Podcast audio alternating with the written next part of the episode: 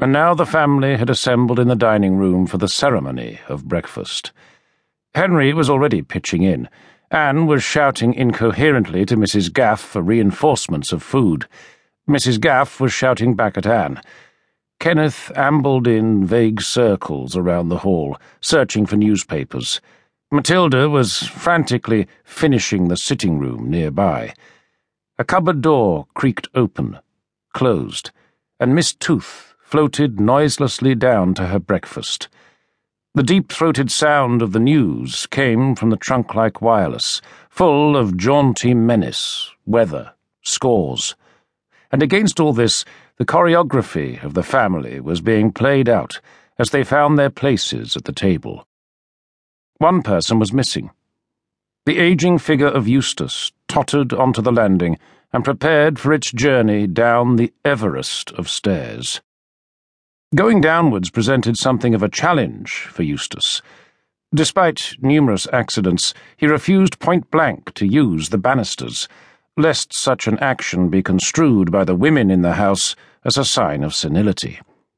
Instead, he would sway and jerk his way down, pausing for a full ten seconds or more with his feet set wide apart on each stair, his bloodshot eyes glazed with effort and exertion, his breath coming in deep muttering gasps as he took stock of his position and prepared to lower himself further down. During his progress in either direction, all other traffic was, as a mark of respect, forbidden to pass the delay sometimes exceeding ten minutes, as the remainder of the family waited in a deferential line behind him.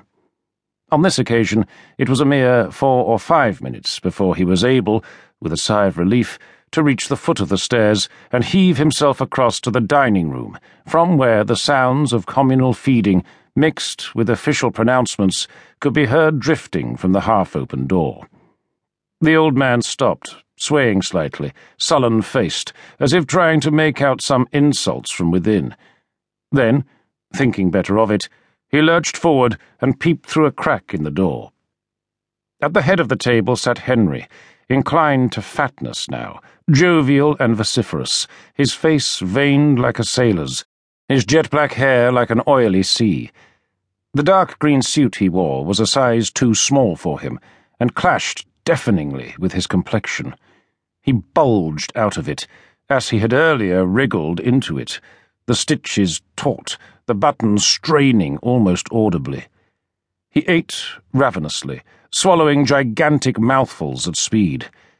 And there, at the centre of the table, half standing, half sitting on a garden stool, was Anne. Her diminutive, almost hunchback figure was twisted towards her grandson to reveal a parchment face with its lips vividly encrimsoned in such a manner as to suggest that her mouth extended halfway across her right cheek. Her sparse metallic grey hair lay chaotic and unkempt, crushed by a dilapidated hairnet. From her left ear hung a green earring. On her right foot, a sober black gumshoe. Around her neck was suspended a chain of imitation pearls that stretched, as though elastic, below her waist, and, when she got down from her stool, almost to the floor itself. For the rest, she wore an array of nondescript jerseys and pullovers grey orange, grey yellow, and grey pink. Below all this paraphernalia drooped a long, shapeless grey skirt which reached almost to her ankles she had, as Mathilda often remarked, let herself go. Before her on the table was piled an assortment of articles, reminiscent of a junk shop. There was a ballpoint pen, a bottle of ink, some soap, a ball of string, several aspirin, and a small tin of boot polish. She was prepared for all disasters. As Eustace manoeuvred himself into the room, Kenneth shuffled towards his place at the table. With his dressing gown still inside out, his hair swept low over his eyes, which were themselves half closed, his ears projecting like vegetables, Kenneth did not look his best in the morning. He did not feel his best. His long, thin body was bent, his face bleached of all colour save a faint greenness.